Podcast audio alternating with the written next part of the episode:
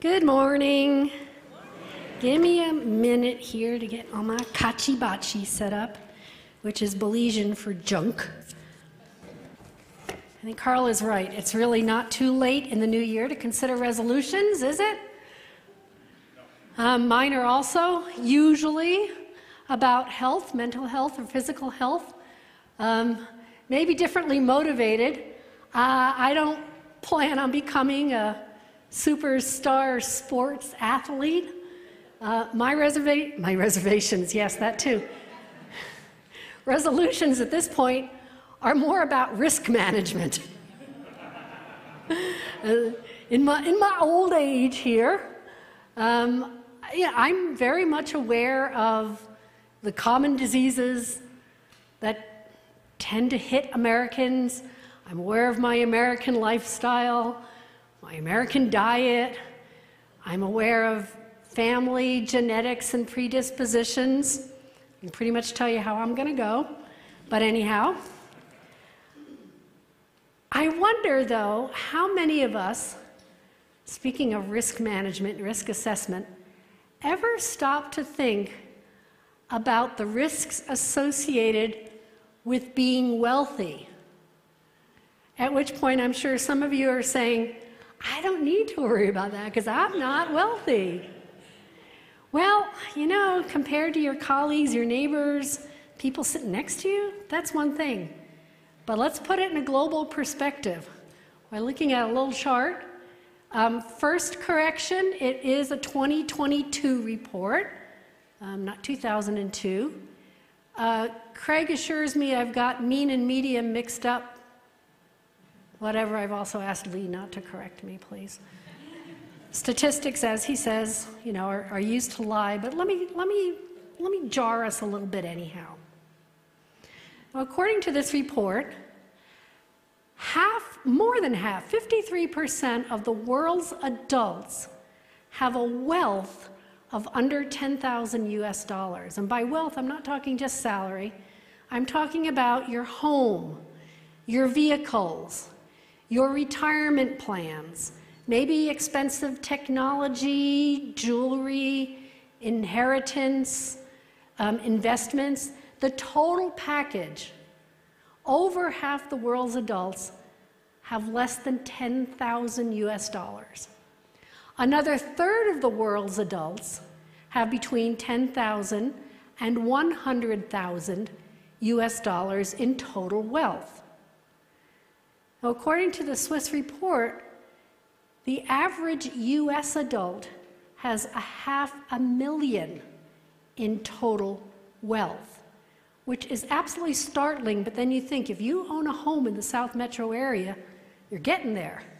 Now add on the vehicles, the retirement funds, the investments, certain possessions. It's somewhat believable. And another way of looking at it is line every American up from the very poorest to the very richest. The one in the middle would have a wealth of about $93,000. That's just about at that upper threshold there. No matter whether you think of it by the statistics or just anecdotally or by looking around and comparing yourself to the rest of the world, Americans are wealthy. We're wealthy folks. And so we have risks that must be managed and assessed because of our riches. But it just doesn't occur to us often to think about it, does it? Well, we're going to look at a story today in Scripture about a man who was jarred into thinking about his wealth and its management by Jesus. It's going to be the story in Luke chapter 18 of the rich young ruler, which is also in Matthew and Mark. So as we start, can we pray about this? Father, would you give us, please, today, ears to hear you, a courage and bravery to set aside what we have been told by our culture and what we have told ourselves about our wealth and our status. Would you give us courage to hear and be open hands, open palms to what you have to teach us today through your word, through this encounter Jesus had with a rich young man. Amen. And it's actually only Matthew that tells us he was a young man, and it's actually only Luke that mentions he was a ruler. But interestingly, Matthew, Mark, and Luke all tell us he had great wealth. He was wealthy. That's the predominant characteristic. But I picture him like coming from a prominent family, maybe being a civic leader. He's an up-and-comer, an influencer. And he comes to Jesus, and he's asking a basic human question. Good teacher, what must I do to inherit eternal life? Well, for one thing, he hasn't been listening, because Jesus has been speaking to the crowd for a while now, and the story right before this one is the story of Jesus welcoming the little children and saying that to inherit eternal life demands a dependency on God and a trust in God. But he thinks he's an exception. He's special. He's different. What must I do to inherit eternal life? Good teacher. And I suspect he said, good teacher, hoping that Jesus would say back to him in front of this crowd, good man, and then affirm him in his lifestyle and his interest, and notice me, and notice my piety in asking. But Jesus plays it differently here. Jesus says to him, why do you call me good? No one is good except God alone. Implication, are you calling me God? And if you are, buddy, you better listen up, because I'm about to answer your question. You know the commandments. You shall not commit adultery, you shall not murder, you shall not steal, you shall not give false testimony, honor your mother and father. And interestingly, Jesus doesn't directly question his worship of God in its abstract form. He questions and challenges him on his response to God's created beings, his relationships. Implication again by Jesus, you cannot really be worshiping God unless you are also caring for his people and for his creation. But still, that doesn't put the man off. He just says, all these I have kept since I was a boy. I'm ready for him to pat himself on the back here. Jesus lets him know that to keep the commandments, especially those that have to do with relationships, are far more than just a visible and outward and superficial and public appearing manner of behavior. To really keep the commandments requires a humility and a dependence. And this man doesn't have either of those. So then Jesus delivers his zinger in the next verse. When Jesus heard this, he said to him, you still lack one thing. Oh, good, one thing. Cool, one more thing. Sell everything you have and give to the poor, and you will have treasure in heaven. Then come follow me. That is not what the man expected to hear.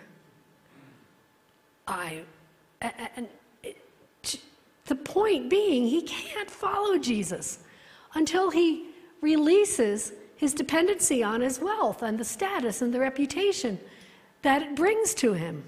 He can outwardly acknowledge God, and he can appear pious.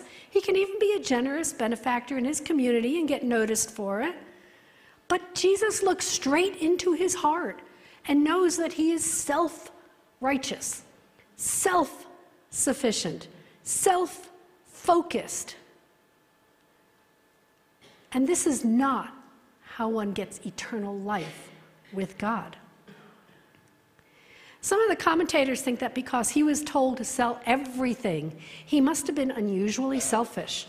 But I don't think so. I think he was pretty ordinary for his station in life. I think he was, probably fairly confident going into this of his relationship with God. Just wanted that public affirmation, maybe fairly generous benefactor in his community, pretty consistent in his religious practice. I mean, he's as good as the next guy, right? And truth be told, How many of us have comforted ourselves in saying, I'm as good as the next guy. Maybe I'm even better than the next guy. But the comparison isn't between you and me and the next guy. It's a dependency and a trust in God. Jesus calls for radical allegiance and discipleship.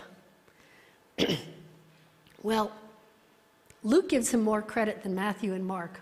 Matthew and Mark said he turned on his heels and walked away at that point. In Luke, he just stands there. He became very sad because he was very wealthy. I think he's just stunned. I think he's just shocked. And one of those moments where it's only a moment, but it seems like an eternity, and life is passing in front of you in your mind. And I believe he's thinking, what about my expectations?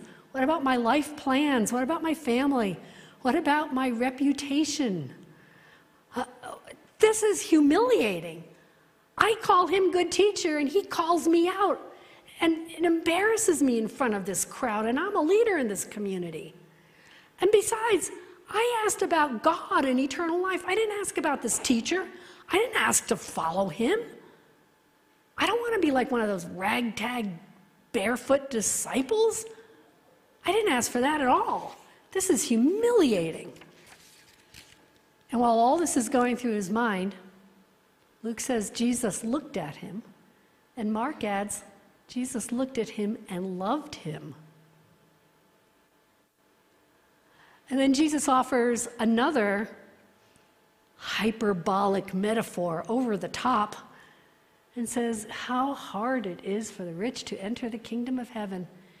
Indeed, it is easier for a camel to go through the eye of a needle than for someone who is rich to enter the kingdom. And maybe then it clicked on him. As we see in the next slide, maybe then he realized we cannot knowingly hold back from God and be right with him.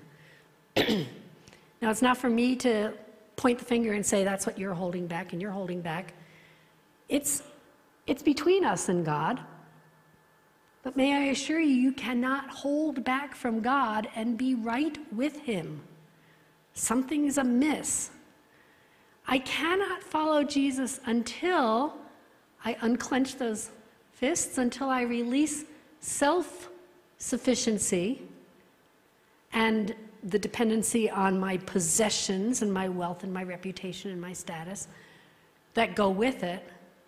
I cannot be right with God or follow Jesus until my palms have just put them down.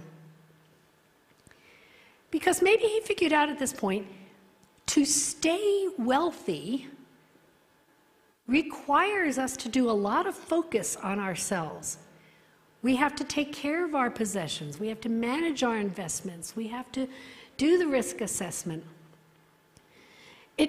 It makes us more guarded, more self-protected, instead of more generous, open-handed. We don't necessarily see the needs around us because we are busy guarding our wealth. It's subtle, but it's present in every one of us. And so I have to ask, what am I holding back? What do I need to release? What is the last thing in the world I want Jesus to know about and claim if I want to follow him? Well, the man is still speechless, but in the next verse we see the crowd ask the question he might have been asking himself. Those who heard this asked, who can be saved? I mean, the upstanding citizen, well-to-do, and he can't be sure.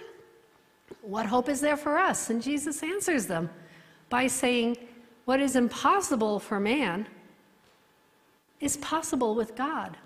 There is no way any external that I accumulate can guarantee my salvation. But in Christ, with God, anyone, regardless of wealth, can be saved. Well, then, good old Peter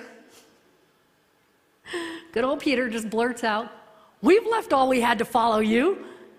And for once, Jesus doesn't have to rebuke him, but he can actually affirm him. But it's a very interesting affirmation. What do you think of this return on investment, guys? No one, truly I tell you, Jesus said to them, no one who has left home or wives or brothers or sisters or parents or children for the sake of the kingdom will fail to receive many times as much in this age and in the age to come eternal life. Wait a second, that should jar us a little bit. That's not kind of an equal exchange in my mind. Give up personal wealth and I get relationships? Oh, they're messy. That is not what I asked for. Is that really a return on investment that we're looking for or willing to exchange in favor of? Now, I don't doubt there are some here who have left everything to follow Jesus. But I think most of us, absolutely include myself in this, have done some pretty interesting mental gymnastics in order to defend maintaining my wealth and my lifestyle as is. Let me walk us through three of these excuses here. The first one, I think, is a faulty theology. And bear with me, if you've been dozing off, can you just wake up for a minute, because you're going to have to follow 4 steps here. This is the way we often think. All good gifts around us have come from heaven above. Okay, that's a hymn, that's not in scripture. Well, it's similar to James, but it's not a biblical quote. And we say, I have good gifts, God has given them to me. Maybe, unless, I mean, maybe you defrauded someone, maybe stole them, I don't know. God blesses those who please him. Well, yes again, but again. There's no promise of material benefits for those who please him. That would be the prosperity gospel, that would be health and wealth. We're a bit more mature than that, I think. But God blesses those who please him, so I must be pleasing to God because I'm blessed. Well, again, no. That's not logical theology. You could have those good gifts because you won the lottery, because you inherited them, because of the privilege of having been born in a developed country with a working economy. You could be blessed because of social inequalities that have privileged you over other people. And as I said, you could be blessed because you're a criminal. Don't call it a blessing if you are a criminal, if you defrauded somebody. Yes, God blesses those who please him, but Jesus has just said that return on investment is a relational one primarily. You can't assume if you're wealthy that God is pleased with you. It could be the opposite. And again, I can't point a finger and say you and you and you, but we have to consider what's the origin of my wealth, and does the manner in which I received it please God, or is it of my own self-doing? I think the second thing that causes us to defend our wealth is a false humility. I don't want to be a burden to anybody. I don't want to ask anybody to do for me. It sounds noble, but it's actually because we dread the indignity and the shame of being beholden to somebody else. You know, we say, I'm not going to ask my neighbor to borrow his ladder because I can take care of this myself. I can afford my own ladder. But sometimes, isn't it because we don't want to run the risk of that neighbor coming to us and saying, could I borrow something? It could be very inconvenient. It could be a prized possession. We posture ourselves as being very humble. I don't want to be dependent on anybody. I'll take care of myself. Pull myself up by my own bootstraps. It's the American way. But sometimes it's not a humility. It's a pride. It's a self-protection. instead of a vulnerability. And it's an excuse for us to defend being wealthy rather than generous.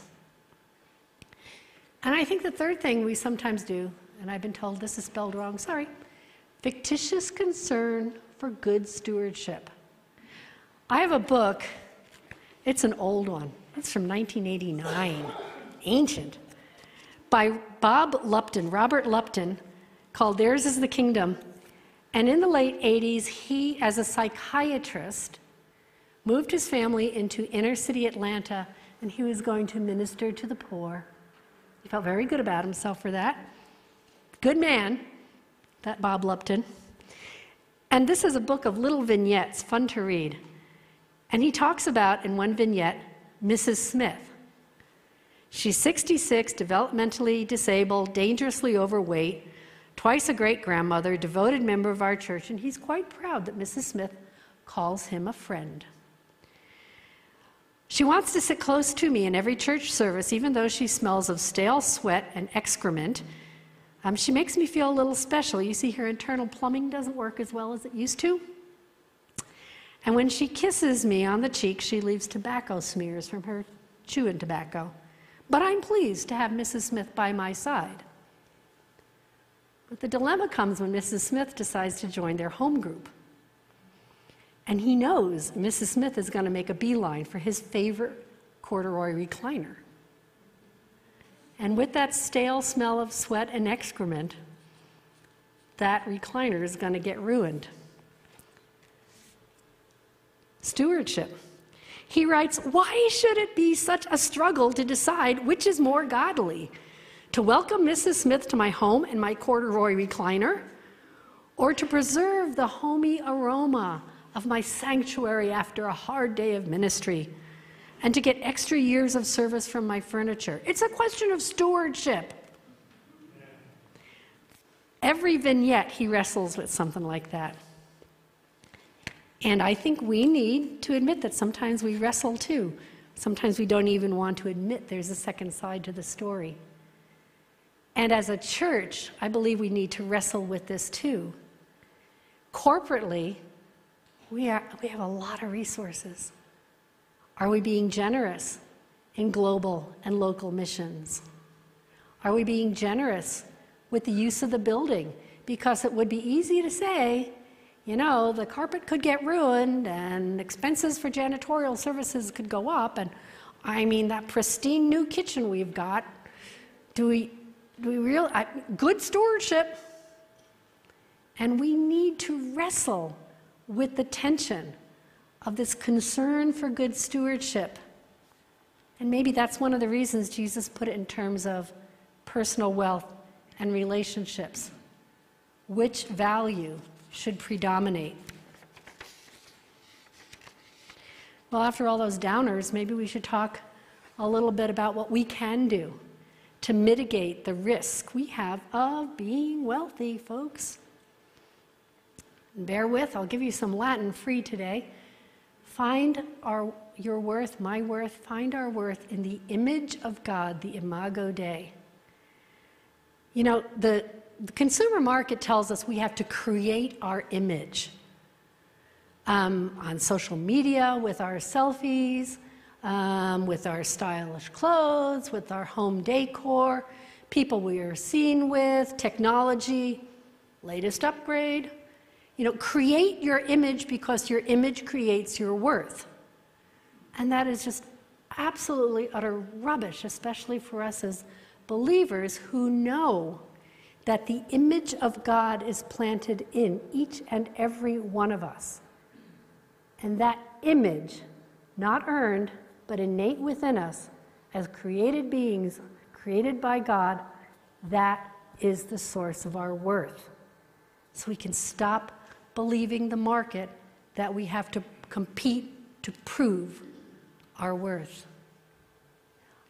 Good clothes aren't going to make me any more valuable, and rags are not going to devalue me a bit. And this idea of the image of God in every creature, every person ever created, helps us in our relationships too. Because You know, like Lupton dealing with Mrs. Smith. We have no reason to devalue those who are not as productive, not as bright, not as desirable, not as lovely. Knowing the image of God is in every single person can increase our capacity to love the unlovely and desire their well-being as persons, and to even derive pleasure from being able to assist them in attaining their well-being. This rich young man was told, "Sell all you have and give to the poor." And the challenge for us today is to remember that the image of God comes before anybody has a relationship with Christ, even if they flat outright reject them. They are as worthy as the most ardent believer. Give to the poor, the undeserving, the irreligious, the burdensome, the drain on society, the addicted, the bothering you at the intersections, chronic poor. No less value than any one of us in this room because of the innate image of God in every creature. Another way to deal with managing our mouth, I think, our wealth, not and our mouth, prioritize community over individuality. Remember, Jesus said, no one who has left wife or mother or father or brothers or sisters or homes or families, Mark adds fields and persecutions, will fail to receive many times as much in this present age.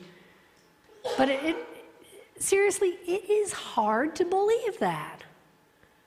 I mean, we are so raised on Western individualism and do it yourself, take care of yourself, pull yourself up by your own bootstraps.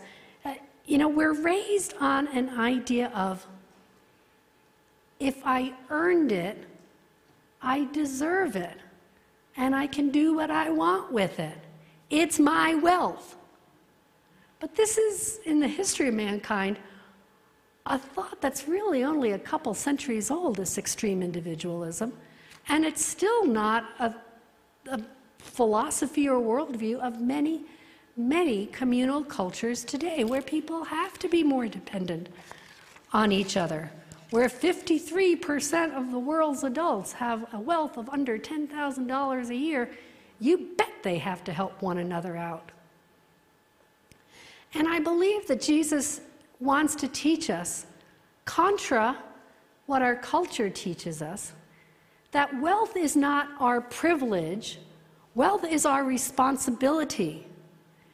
Given wealth as a resource by God, I'm given the responsibility to consider the welfare and well-being of my community.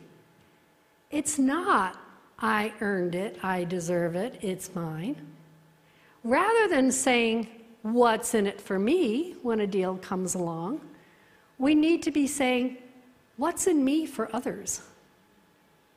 What skill, gift, monetary gift? What can I share with others so we're all made better? And in a church setting, what's in us for others? What can Centennial Covenant Church offer the community and our brothers and sisters around the world? Because Jesus promised family, and we're called brothers and sisters in Christ. If our brothers and sisters are in need around the world, what can we offer? Wealth is not our privilege to hoard. It is our privilege to share, our responsibility to share. And thirdly, I think, notice the similarity between the words discipline and disciple. A disciple disciplines their desires, because desires are real. God created us with desires. And oh, how well the market knows that. The market is well aware of the fact that there's this thing neurologically in our brains called dopamine. And when you have an experience or something new or a possession or, you know, the thrill of the hunt, that dopamine kicks in. And so shopping is indeed a feel-good experience. Now, what you're shopping for might make it more feel-good or more boring, but shopping, acquiring, getting, experiencing is a feel-good experience. Our brain is hardwired for that. The trouble is, it's a very short-acting burst of dopamine and a very addictive burst of dopamine. So we get that product or we have that experience and it feels great, and then that thing becomes a burden, something else cluttering up the house, out of style, so last year, and we need another burst of dopamine, so we do it again. Now, we were created for desire, with desire. But even as Augustine said, our hearts are restless until they find their rest in God. We are created with desire for God. But just like trying to change your diet from junk food to healthy food, it's not a single decision, and it doesn't happen automatically overnight, because your brain wants that dopamine burst. And so we have to discipline our desires. We have to realize that it takes thought and intention to stop giving into the impulse and to choose wisely what we do with our wealth. Stanley Hauerwas suggests that discipleship in a consumer culture is, quote, quite simply extended training in being dispossessed. Discipleship in a consumer culture is quite simply extended training in being dispossessed, giving up the dependency on the things, on the technology, on the vehicles, on the retirement plan, on the stuff. Training in being dispossessed in order to focus, be present as we build a relationship with God and a character of generosity and compassion. Well, the man's immediate question, that rich young ruler, his first question, good teacher, what must I do to inherit eternal life? And one commentator put it this way: to receive the treasure he wants, he has to give up the treasure he has. And that is just a thought for us all to go home with. What treasure do I have? You know, Carl put it earlier, what's behind the veil that I wish Jesus didn't see? What treasure do I have to reconsider my relationship with? January 8th was the 65th anniversary of the death of missionary Jim Elliot at the hands of indigenous Indians in Ecuador. Many of us know that story, how Jim Elliot and his four friends had made contact with the Indians, thought they had established a safe relationship, went in on one visit, and the five of them were killed. Jim Elliot, a couple years before that, had written in his diary while at Wheaton College, later this quote was kind of made famous by his wife, who wrote about him. He wrote, and she recorded it. He is no fool who gives what he cannot keep to keep what he cannot lose. Well known to many of us. He is no fool who gives what he cannot keep to keep what he cannot lose. So my prayer today is that, well, let me pray it. Pray with me, and let me tell God what our prayer is for us. Father, as I prayed at the beginning of these words, would you give us the courage to assess, the courage to think about how we got our wealth, what we are doing to keep our wealth, and what we should do with our wealth.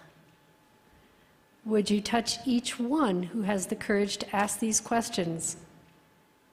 Give affirmation like you gave Peter. Give a kick to those like the rich young ruler. Give us the courage to allow you to do your work in us, I pray. Amen.